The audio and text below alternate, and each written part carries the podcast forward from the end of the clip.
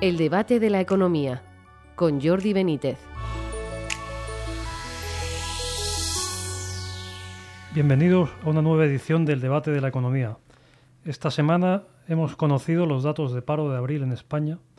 El gobierno ha celebrado el aumento de los contratos indefinidos. Sus detractores han señalado que uno de cada tres contratos son fijos discontinuos, de modo que seguiríamos soportando un problema fuerte de temporalidad. La realidad es que Eurostat nos recordaba esta semana que seguimos teniendo la tasa de paro más alta de la Europa de los 27, un 13,5% frente al 6,8% de la media. La cifra de la media es la más baja desde el inicio de la serie histórica, en el año 1998. También esta semana hemos conocido que la Reserva Federal ha aumentado los tipos de interés en medio punto, la mayor subida en 22 años la media nos hace más presente que el Banco Central Europeo lo subirá también dentro de poco y nos hace pensar en sus consecuencias. En otro orden de cosas, hemos sabido que el Tribunal de Justicia de la Unión Europea ha librado al Santander de pagar una cuantiosa cifra a los accionistas del Banco Popular, que reclamaron en los tribunales que la información de la ampliación de capital del banco era defectuosa. También hemos conocido una sorprendente encuesta del CIS que ha desvelado un incremento inusual de la confianza de los consumidores, basada, dicen, en la mejora de sus expectativas, entre otras cuestiones, sobre el mercado laboral y la inflación. Para hablar de todas estas cuestiones tenemos hoy con nosotros a José Ramón Iturriaga, socio y gestor de Avante Asesores. Bienvenido, José Ramón. ¿Qué tal? ¿Cómo estás? Buenas tardes. Y a Fernando Méndez Ibisate, profesor de Economía en la Universidad Complutense. Bienvenido. Bien hallados, un placer estar aquí una vez más con vosotros. Bueno, pues empezamos por donde queráis. Quizá lo más llamativo, una de las cosas más llamativas ha sido precisamente esta encuesta del CIS, ¿no? Porque había unos datos contrarios recientemente. Sí, se, se, había producido, sí, lo, yo creo que lo comentamos la última vez y yo, que era una cosa, una paradoja, ¿no? Que se estaba produciendo entre la evolución de los datos de confianza, eh, que no solamente en España, los datos o las lecturas que habíamos visto de las distintas encuestas pues habían hecho las peores lecturas desde de toda su historia en todas las economías desarrolladas y sin embargo eso contrastaba mucho con, con los datos que estábamos viendo pues de, la economía real, ¿no? lo que en el argot se llama el hard data, ¿no? pues desde las ocupaciones hoteleras en Semana Santa o en el Puente de Mayo a, a, los datos que hemos ido conociendo de la agencia tributaria que se conocen semanalmente o los datos de empleo a los que acabas de hacer tu referencia y bueno pues esa esa, esa, esa, esa, esa paradoja eh, al final pues se ha resuelto, se ha resuelto pronto eh, con los datos que acabamos de conocer, porque bueno, pues en cierta medida comentábamos la última vez que bueno, pues el ahorro acumulado, la propensión al, al, marginal al consumo tan alta después de la pesadilla de la pandemia que hemos vivido, pues estaban, estaba haciendo, se estaba traduciendo o intuíamos que se estaba traduciendo en que estábamos desconfiados de boquilla pero, pero no de taquilla y que o bien se recuperaba la confianza o bien esa confianza, esa falta de confianza acababa haciendo mella en, en, en, los datos económicos. Y bueno, pues parece que con el dato que hemos conocido hoy, pues se resuelve de la mejor de las formas posibles, que es que la confianza ha recuperado, el salto pues tampoco tiene precedente, pero bueno, eso tampoco hay que darle mucha importancia porque estos, estos series estadísticas eh, con lo que hemos vivido en los últimos años eh, hemos visto muchas cosas que no tienen precedente, pero no hay que, hay que valorarlas en su justo contexto. Pero yo me quedaría con eso, que bueno, se resuelve esta paradoja de la mejor de las formas posibles, que es que la confianza recupera. Y bueno, yo creo que mirando hacia adelante eh, va a estar todo o va a depender mucho de lo que pase básicamente con, con el precio del petróleo. Uh -huh. Bueno, eh, todo lo que produce el CIS hay que tomarlo con cierta cautela últimamente porque nunca se sabe cuál es la intencionalidad. Este, este, es uno de los graves problemas que está surgiendo en nuestra sociedad, nuestra política y nuestra economía y es la, eh, la decadencia que está existiendo en la credibilidad de, la, de las instituciones que, que producen in, información, me refiero a instituciones sobre todo del ámbito gubernamental. Eh, hay un aspecto que era lo que decía José Ramón, que es que bueno es, está acorde con el comportamiento de la gente, eh, con las mejoras en el empleo, etcétera, etcétera. Pero hay varios asuntos sobre los datos que se han dado que no hay que olvidar. La primera cuestión, como bien contáis en el debate, en, vuestra información, el, índice eh, este del consumidor, de confianza del consumidor, es un índice que va de 0 a 200, 200 puntos y entonces se toma 100 como, como una base por encima de la cual eh, el índice mejoraría o estaría en, buena predisposición, por debajo de la cual eh, no estaría tan buena predisposición. Bueno, esta mejora última coloca este índice todavía en 74,6, es decir, 75 puntos y está por debajo del 100, con lo cual tampoco significa que es que los consumidores estén dando palmas y, gastando la gallina por ahí, eh, como sea. ¿no? Eh, eso lo primero. Eh, lo segundo es tampoco entiendo muy bien la, la, idea que lanza el CIS de que existe un menor temor a la inflación entre, las personas, entre las economías domésticas y los individuos, porque no me lo creo. No me creo que exista un menor temor, salvo que se interprete con que ya no hay temor, sino que la gente está ya lidiando peleando con esa inflación día a día, con lo cual el temor desaparece porque es una realidad, no hay temor posible. Y, además todo constata, todo, eh, que la inflación eh, ha venido a quedarse por un tiempo y que todavía esto no va a tener eh, la solución que inicialmente se pensaba tan rápida eh, hasta, hasta que pase todo este año por lo menos, por lo menos. Y una de esas cosas se están viendo tanto en las medidas que está tomando la Reserva Federal como las medidas que está avanzando ya algunos de los miembros del Consejo del, del, Banco Central Europeo. Hoy ha salido el miembro italiano a la palestra y ha dicho que bueno, que se van a retirar, eh, aparte de los estímulos, que bueno, que de momento tipos a lo mejor no se tocan, pero, pero. Y, lo que está diciendo, está diciendo eso y, están eh, tentándose un poco la ropa en qué dirección actúa la política monetaria por dos cosas. Primero, porque en Europa se ha tirado demasiado de la política monetaria y la política monetaria tampoco da mucho más de sí. Y en segundo lugar, porque, como dice este miembro italiano, en general la economía europea Em, está muy débil. Tiene unas tasas de crecimiento muy débiles. A poco que toques mucho eh, para detraer eh, liquidez y detraer estímulos de ese tipo, eh, tú puedes hundir los mercados en la situación actual que estamos de guerra, de tal, dificultades, cierre de Shanghái, etcétera, etcétera. Con lo cual, bueno, pues tiene su razón de ser y están jugando ahí con los tiempos. Dos, tres meses mm. antes, dos, tres meses después les da un poco igual. Este escenario, Ramón, ¿cómo lo ves? Porque Claro, hubo la subida de tipos de, la Reserva Federal ayer muy importante. Se habla del Banco Central Europeo. Hemos sabido que por el bono a 10 años pues ya se pide un 2% también de rentabilidad. ¿En qué escenario nos puede ir? Yo creo que estamos en ese proceso de normalización de la política monetaria que, como ha dicho muy bien Fernando, ha sido absolutamente extraordinaria. Lo que hemos vivido pues no estaba explicado en los libros de texto, o sea, lo de tener tipos de interés negativos, pues esto no lo habíamos hmm. vivido nunca. Las intervenciones masivas en el mercado, pues tampoco lo habíamos visto nunca.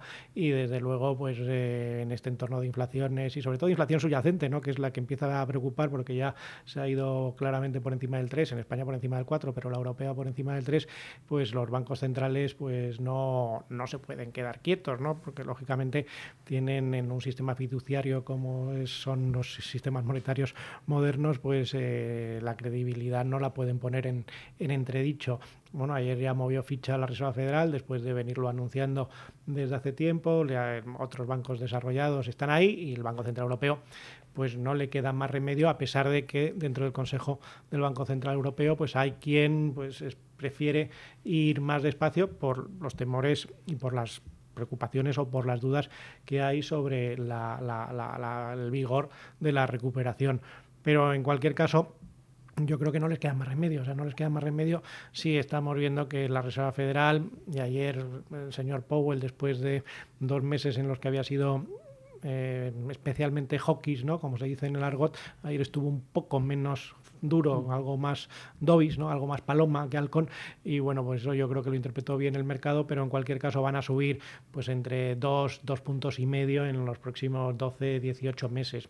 Pero claro, aquí no es tanto lo que suban, que van a subir, no les queda más remedio sino el punto de partida. Y al ser el punto de partida tan extraordinariamente bajo, pues el impacto en la economía, a pesar de que se va a subir, en Europa subiremos, aunque vamos a subir menos, eso está claro, vamos a ir a remolque, claramente a remolque de lo que haga la Reserva Federal, pues el impacto en la economía no debería ser tanto como en otros ciclos donde el punto de partida era distinto. O sea, hablabas tú de que en la introducción del punto este de, partida, o sea, que los tipos hoy, en, bueno, pues en, el boom ya, o sea, por los alemanes por endeudarse a 10 años, pagan un 1%, nosotros los españoles pues pagamos un 2% y los americanos básicamente pagan un 3%. Bueno, eso en los mercados eh, las subidas de tipos en los últimos meses, que han sido muy, muy, muy, muy fuertes, muy rápidas, sobre todo muy rápidas, pues han tenido su impacto. Pero si miramos la situación en absoluto, pues no es tampoco extraordinaria. O sea, para términos históricos, para patrones históricos, que España por endeudarse a 10 años paga un 2%, es incluso poco, ¿no? O sea, es bastante poco, o Alemania un 1, o incluso Estados Unidos un 3. Entonces, bueno, pues yo creo que en, en este entorno y todo depende, pues básicamente volvemos a, lo del principio, ¿no? ¿Qué pasa con el precio del petróleo? Eh, por lo cómo se traslade eso a, la recuperación económica o al impacto económico que pueda tener los precios y a, los propios precios, a la propia inflación, que también el petróleo es, desde luego, uno de mm. sus principales conductores. ¿no? Entonces, bueno, eh, los tipos ah, ya están subiendo, en Europa van a subir, no sé si será, como decía eh, Luis de Guindos antes de verano hace unos días, que luego le desmintió la presidenta Lagarde para decir que era después, me encantan estos choques entre presidente y vicepresidente, pero más allá de la anécdota de cuándo vayan a ser, yo creo que tienen que aprovechar esta oportunidad para salir del rincón en el que ellos solitos, me hmm. refiero a las autoridades monetarias, se han metido. Hmm. Ahí precisamente, además, hoy, se habla de, la posibilidad del veto de, Europa al petróleo ruso. Eh, ¿Eso cómo puede, de cara al precio, por ejemplo? Bueno, parece evidente que, que, la evolución de todas esas cuestiones va a afectar sin duda a la evolución de la inflación futura. A ver, em, la inflación em, básicamente está alimentada y, ha aparecido y ha terminado eh, surgiendo por la enorme, gran masa de liquidez inyectada al mercado durante los últimos años. Es verdad que eh, existen factores que son los que, los que digamos, la impulsan, los que prenden la mecha. Y entre esos factores está todo el problema de demandas, ofertas, tanto respecto eh, nos fijamos en exceso, yo creo, en el petróleo, recordando quizá tal vez aquellas dos crisis que hubo en el 73-74 y luego en el, en el 80, en torno al 80-81, ¿verdad?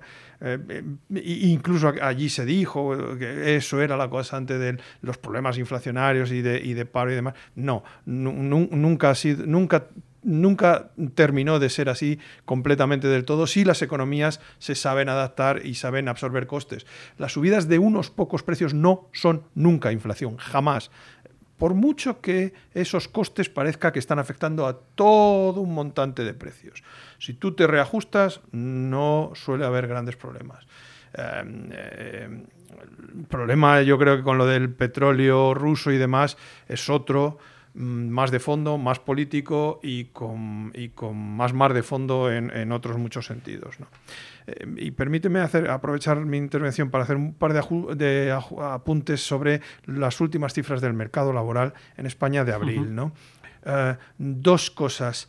La primera, que eh, el gobierno presume en exceso de que se han cambiado las tendencias de los eh, contratos permanentes frente a los contratos fijos, frente a los contratos más de tipo temporal. ¿no? A ver, esto es absurdo, esto, esto es una discusión absurda. Si yo cambio la nomenclatura de los contratos y los llamo azul, verde, amarillo y rojo, pues, pues empezarán a decir que han subido los de amarillos frente a los naranjas. Entonces, quiero decir, esto es absurdo. Lo importante es el contenido y dentro del contenido está mi segunda reflexión. La reflexión de que el problema que tenemos en España es que tenemos una economía muy estacionaria o estacional, dependiente de la estacionalidad en la actividad y evidentemente en el empleo que se produce. Es lógico y es obvio que todas las economías tienen ciertos componentes de estacionalidad, pero que en abril repunte el empleo no es ninguna sorpresa tradicionalmente si uno mira todas las cifras de empleo. Como si la Semana Santa hubiera caído en marzo, el primer trimestre del año 2022 no hubiera sido tan tremendo en la encuesta de población activa como, como lo fue. Esto es evidente. Los problemas son otros y son otros y de fondo. Y una de esas cuestiones es por qué nosotros somos especialmente peores que los países de nuestro entorno. ¿vale? Porque, porque hay unas tasas tan brutalmente eh, dispares con respecto a los países de nuestro entorno si nos fijamos con los mejores, es decir, eh, Francia, Alemania, pues, Austria, etc. Pero si nos comparamos incluso con Grecia, que sería uno de los países más, o Portugal o tal, seguimos siendo los peores. Caramba. Eh, algo tendremos que meternos a mirar sobre realmente lo que pasa en nuestro mercado laboral. Y creo que ni las medidas que ha aprobado el gobierno recientemente, que tan, tanta dificultad tuvo en, sacar adelante en el Congreso y tal, eh, ni eso va a, va a resolver. Es más, a veces pienso que puede poner más palos en las ruedas que otra cosa. ¿no? Bueno, antes de acabar, a mí me gustaría, si, os parece, algún apunte sobre la sentencia del Popular. ¿no? Parece que es una sentencia importante del Tribunal de Justicia Europea. Bueno, desde luego hay muchos más. todavía está el, asunto de los tribunales, ¿no? Pero, bueno, no sé si os ha llamado la atención, si, o, ¿cómo lo veis? Bueno, yo no, no es una sentencia del Tribunal Europeo y era dentro, cabía dentro de lo, de lo posible, ¿no? Entonces, bueno, pues aquí habrá que ir esperando cómo se van resolviendo los otros eh, procesos que están abiertos en las distintas instancias y esto sabemos que siempre es, va, para, va, para largo, ¿no? No se puede decir mucho más. Yo me imagino que al Santander le habrá sentado bien. De hecho, si mirábamos hoy las aperturas, había subido, ganaba un 2,5% respecto al cierre de ayer, cuando la, el IBEX lo estaba haciendo al 1,5%, ahora se han movido a la baja en ambos casos, pero hay una cosa que hay que recordar siempre a todo el mundo. No solo han pagado los accionistas ni, eh, digamos, los, los acreedores del Popular, han pagado también los accionistas del Santander, en gran medida porque todas las ampliaciones que se han hecho de capital y, buena parte de la puesta en riesgo que la bolsa ha tomado en la cotización del precio de las acciones de Santander eh, y que han minorado eh, el valor y, los réditos de los accionistas de Santander tienen también que ver con esa operación. Es decir, que eh, esto de que solo le ha costado a, los, a la gente del Popular, no, no es cierto. Le ha costado también a los propietarios o accionistas del Santander. Muy bien. Bueno, pues con esto llegamos al, final del programa. Muchas gracias, eh, José Ramón Iturriaga. Muchas gracias, Fernando Méndez Ibisate. Y a ustedes por seguirnos y les esperamos en una próxima edición del Debate de la Economía.